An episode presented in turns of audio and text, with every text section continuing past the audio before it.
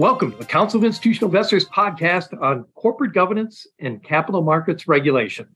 I'm Jeff Mahoney, General Counsel of CII.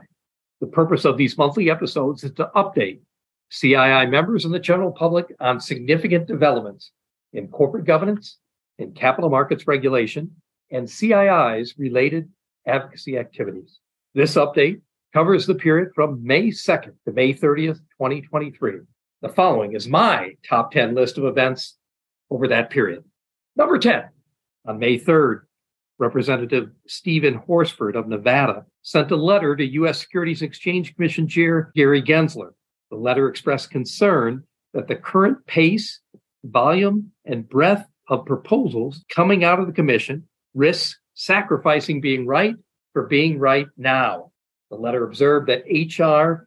2617 the Consolidated Appropriations Act 2023 included an important provision urging the SEC to redo its economic analysis of the private fund advisor proposal to ensure the analysis adequately considers the disparate impact on emerging minority and women owned asset management firms. Representative Horsford stresses that although the provision specifically focuses on the potential for unintended consequences of one far reaching proposal, he expects the Commission to consider these factors in each of its proposal's cost benefit analyses. Accordingly, Representative Horsford encourages the SEC to take two actions. One, reconduct the cost benefit analysis of any proposals which did not originally adequately take into account the specific impact on minority and women owned firms. And two, consider the aggregate impact and costs of the Commission's 20 plus proposals on minority and women owned firms. Number nine, on May 9th, U.S. House of Representatives Financial Services Committee Chair Patrick McHenry of North Carolina sent a letter to House Appropriations Committee Chair Kay Granger of Texas and Ranking Member Rosa DeLauro of Connecticut. The letter urged the Appropriations Committee Chair and Ranking Member to consider prohibiting the U.S. Securities Exchange Commission from using any of its fiscal 2024 appropriated funds to develop, promulgate, or implement final rules in the following three areas. One, establishing a best execution regulatory framework for brokers, dealers, government securities brokers, government securities dealers, and municipal securities dealers. Number two, setting requirements to standardize climate related disclosures or establish any other rules relating to ESG, political spending, and or climate disclosures for companies. And three, directly or indirectly forcing private companies to go public. Number eight, on May 4th, the Business Roundtable announced that it is appealing an April 24th ruling by a federal district judge in Tennessee. The ruling affirmed the U.S. Securities Exchange Commission's authority to roll back rules on proxy advisory firms that had been adopted during the Trump administration. The Business Roundtable press release said, quote, with proxy advisors' influence on the decision making process of publicly traded companies increasing, there is no basis for the SEC to relax accountability and transparency measures for these unregulated third party entities, unquote. Business Roundtable also claimed that proxy advisor firms have a track record for providing investors with misleading information. Business Roundtable said the rules would have helped improve the accuracy of information informing proxy vote recommendations.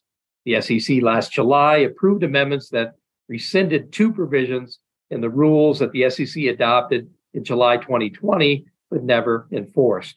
Those provisions required proxy advisory firms to take two actions. One, make their advice available to companies that are the subject of their advice at or before they make the advice available to their clients. And two, provide their clients with notice of any written statements by subject companies regarding the proxy advisor firm's voting advice. SEC Chair Gary Gensler froze the controversial rules soon after joining the commission in 2021. Number seven, on May 10th, nine U.S. Senate Banking Committee Republicans sent a letter to U.S. Securities and Exchange Commission Chair Gary Gensler. The letter expressed concern about the Commission's failure to carry out thorough quantitative analyses of the economic impact of its proposals on small and emerging regulated entities as required by law, which has generated regulatory uncertainty that will undoubtedly incite market uncertainty. Letter says the SEC has more than 50 items on its regulatory agenda, many of which would harm small and emerging U.S. businesses and market participants. Letter also accuses the Commission of failing to evaluate scalability in its rulemaking agenda and the impact that its rules would have on capital formation, competition, and market efficiency for small and emerging businesses. To evaluate the SEC's rulemakings and their impact on small and emerging businesses, the lawmakers asked Chair Gensler to provide the following three categories of information by June 7th. Number one, all analyses or other records on the economic impact that the proposed climate disclosure rule is expected to have on small and emerging businesses if finalized. Number two, all analyses or other records related to the economic impact that the March 2022 proposed rule on private fund advisors is expected to have on small and emerging businesses if finalized. And number three, a chart or list detailing every rule promulgated or proposed by the SEC since January 20th, 2021, and the approximate dollar amount of the economic impact that each such rule is expected to have on small and emerging businesses if finalized. Number six, on May 15th, eight Senate Democrats sent a letter to Securities Exchange Commission Chair Gary Gensler. The letter underscored the importance of and urged the Commission to finalize its March 2022 private funds advisor proposal as soon as practicable, given the continued growth of private funds. Noting that there is limited data on fund size and fund activities and almost no data on the fees assessed by those funds, the senators argued in their letter that investors need increased transparency, more informative and useful data, and prohibitions on abusive and conflicted practices. The senators also highlighted the proposed requirement that private fund managers distribute quarterly statements with information regarding fees, expenses, and performance of each fund. Senators also expressed support for the proposed prohibitions on liability waivers by fund advisors for misconduct, inequitable treatment among fund investors, and fees for unperformed services. The letter asserts that such restrictions would address the information imbalance that exists between private fund advisors and investors and prevent private advisors from entering into contractual provisions that are detrimental to their investors. Accordingly, the senators urged the SEC to finalize the proposal and continue to promote transparency and protect investors in private funds. Number five, in a May 18th letter, the Council of Institutional Investors expressed support for the Public Company Accounting Oversight Board's proposal to replace and improve a group of interim auditing standards originally developed by the American Institute of Certified Public Accountants in 2003. Those standards address reasonable assurance, due professional care, professional skepticism, independence, and competence and professional judgment, collectively referred to as the foundational standards of the auditing profession.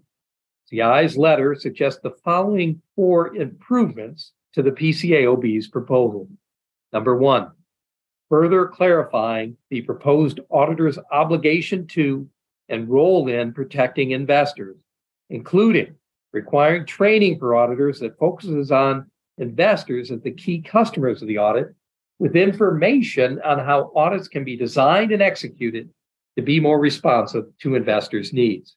Two, amending the existing standard governing the auditor's report to improve the quantity and usefulness of the disclosures of critical audit matters.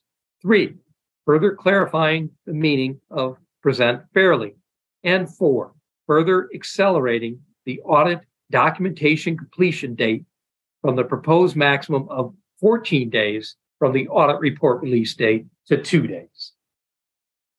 Number four, on May 23rd, the Council of Institutional Investors, together with the CFA Institute and the Healthy Markets Association, sent a letter to the chair and ranking member of the U.S. House of Representatives Financial Services Committee. The joint letter opposed a bill that would override the U.S. Securities Exchange Commission's pending decision to allow temporary no action relief it granted back in 2017 to expire.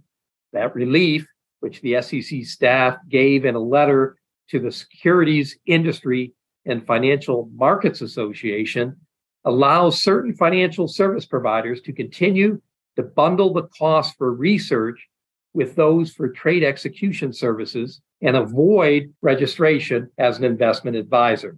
Many institutional investors prefer to shop separately for research and trading services and oppose being compelled to pay for research they do not want in order to access high performing trading services. Providers counter that the bundled approach ensures broad analyst coverage of the market, particularly among small cap companies. The CII joint letter says we oppose the proposed legislation on the shared belief that separating the decisions of where to trade and where to buy research is in the public interest as it fosters better price discovery and more efficient allocation of resources related to research and trading, benefiting investors, including millions of American pension beneficiaries and long term investors. CII joint letter also urged Congress to consider the economic impact that a permanent no action letter would have and explain that codifying the no action letter would harm investors. The three groups had sent a similar letter to the U.S. Securities and Exchange Commission in March, urging the agency to allow the no action relief granted to the Securities Industry and Financial Markets Association in 2017 to expire. In a 45 to 2 vote on May 24th, the Committee on Financial Services passed an amendment to the bill that would extend the no action letter by six months and require the SEC to conduct a study. Absent the passage of that bill by the US Congress or SEC action, the 2017 Securities Industry and Financial Markets Association no action letter is scheduled to expire on July 3rd, 2023. Number three, on May 3rd, the U.S. Securities Exchange Commission approved amendments requiring companies to disclose more granular information about stock repurchases. Currently, companies report a summary of buyback activity for each month. Going forward, investors will have daily data provided on a quarterly basis. That extra information could help investors and researchers monitor the timing and terms of buybacks in relation to the sale of equity compensation or the timing of performance milestones. The frequency of buyback disclosure was perhaps the most hotly contested aspect of the rule. The SEC had initially proposed a one day turnaround. The final rule dropped that in response to company feedback and generally maintains the quarterly schedule. For each day, the table would include six items one, the class of shares, two, average price paid per share, three, total number of shares purchased, including the total number of shares purchased as part of a publicly announced plan, four, aggregate maximum number of shares that may be yet be purchased under a publicly announced plan, five, total number of shares purchased on the open market, and six, total number of shares purchased that are intended to qualify for the safe harbor in SEC Rule 10b 18, and separately, the total number of shares purchased pursuant to a plan that is intended to satisfy the affirmative defense conditions of Rule 10b5 1c. To shed more light on any possible advantageous stock trades by corporate executives, companies will be required to include a checkbox preceding their tabular disclosures. That checkbox will show whether certain officers and directors purchased or sold shares that are the subject of a share repurchase plan within four business days before or after the announcement of that plan. Furthermore, narrative disclosures about stock repurchases would be expanded to include two items. One, the objectives or rationales for share repurchases and the process or criteria used to determine the amount of repurchases. And two, any policies and procedures relating to purchases and sales of a company's securities during a repurchase program by its officers and directors, including any restriction on such transactions. Notably, companies also will have to report quarterly on their adoption and termination of Rule 10b5 1 trading plans. On March 31st, 2022, CII had submitted a comment letter on the proposal, which walks through a brief discussion of why strong transparency of buybacks is an appropriate policy outcome and consistent with CII's membership approved policies. While SEC Chair Gary Gensler and Commissioners Caroline Crenshaw and Jaime Lizarraga voted for the amendments, Commissioners Hester Peirce and Mark Uyeda did not support them. Chair Gensler said that through these disclosures, investors will be able to better assess issuer buyback programs. And the disclosures also will help lessen some of the information asymmetries inherent between issuers and investors in buybacks. Commissioner Peirce criticized the amendments for being overly granular. She said disclosure of daily repurchase information will bury investors in an avalanche of trivial information, a result that is hardly conducive to informed decision making. Commissioner Peirce also criticized the cost of implementing the amendments and their lack of accommodations for small and foreign private companies. Commissioner Uyeda echoed Commissioner Peirce's concerns about mandating that foreign private companies make quarterly filings to report share repurchases, regardless of their home country's disclosure requirements. Commissioner Uyeda said this change fundamentally upends the Commission's longstanding and bipartisan approach of largely deferring to the disclosures made by foreign private issuers pursuant to their home country reporting requirements.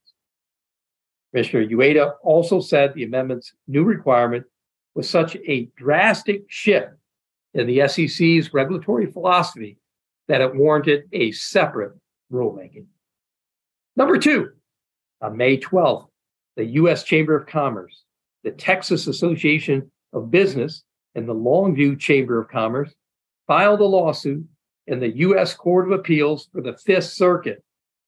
Lawsuit was block the U.S. Securities Exchange Commission from implementing its recently approved stock repurchase disclosure rules. The lawsuit challenges the SEC's rules under the Administrative Procedure Act and the U.S. Constitution. Lawsuit argues that the agency's mandatory disclosure requirements not only risk the public airing of important managerial decisions, but also compel speech in violation of the First Amendment. U.S.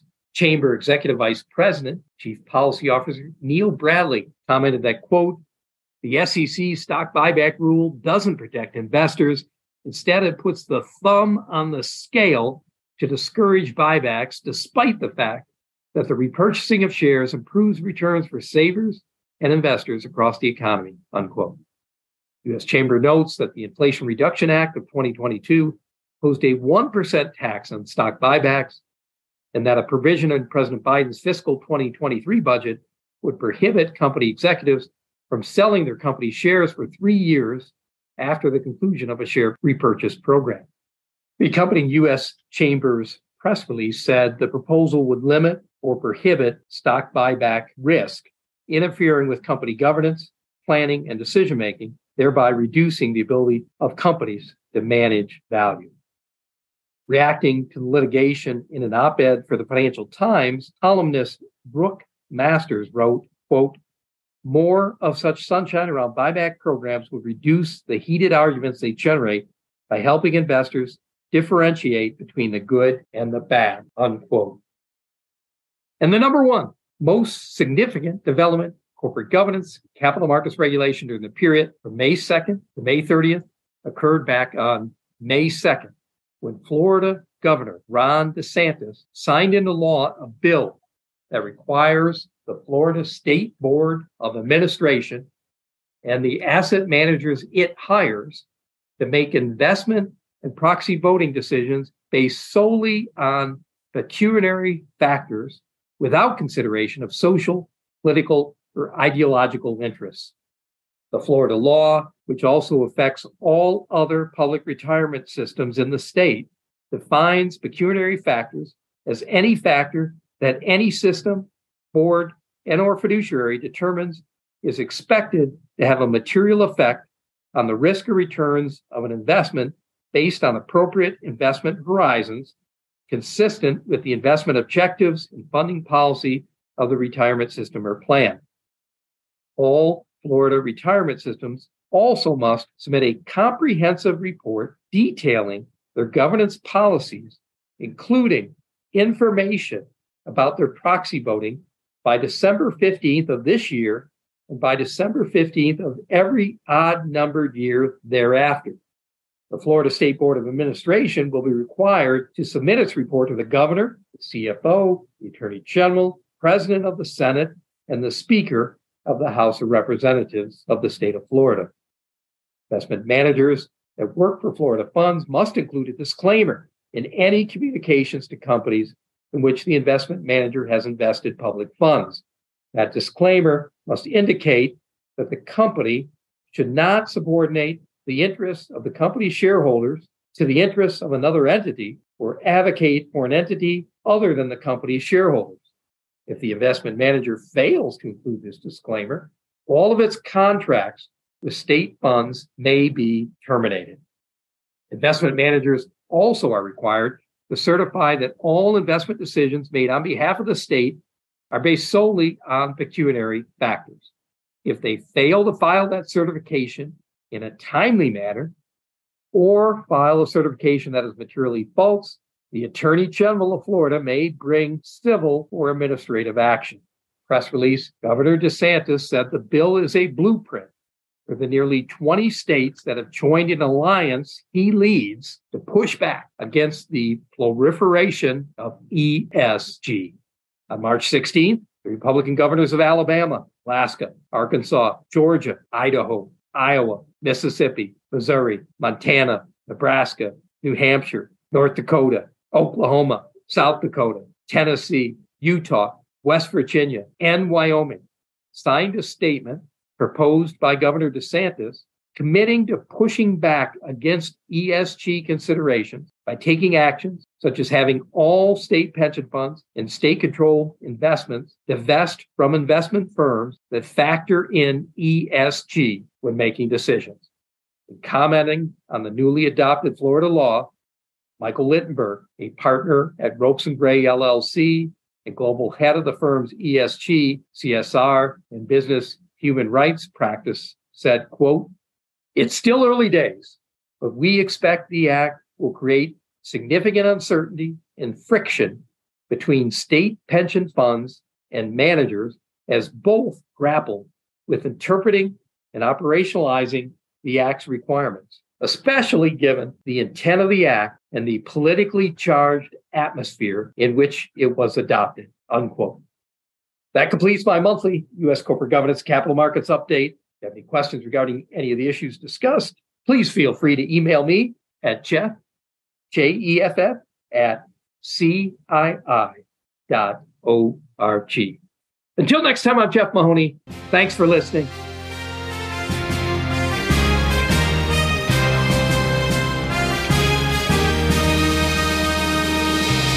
Thank you for listening to this episode of The Voice of Corporate Governance, brought to you by the Council of Institutional Investors. The Voice of Corporate Governance is a free, non sponsored podcast that highlights critical developments in corporate governance and other important issues affecting institutional investors. The views expressed by those interviewed on the podcast do not necessarily reflect the views of CII or its members. For more information on CII and its policies on corporate governance, please visit our website at www.cii.org.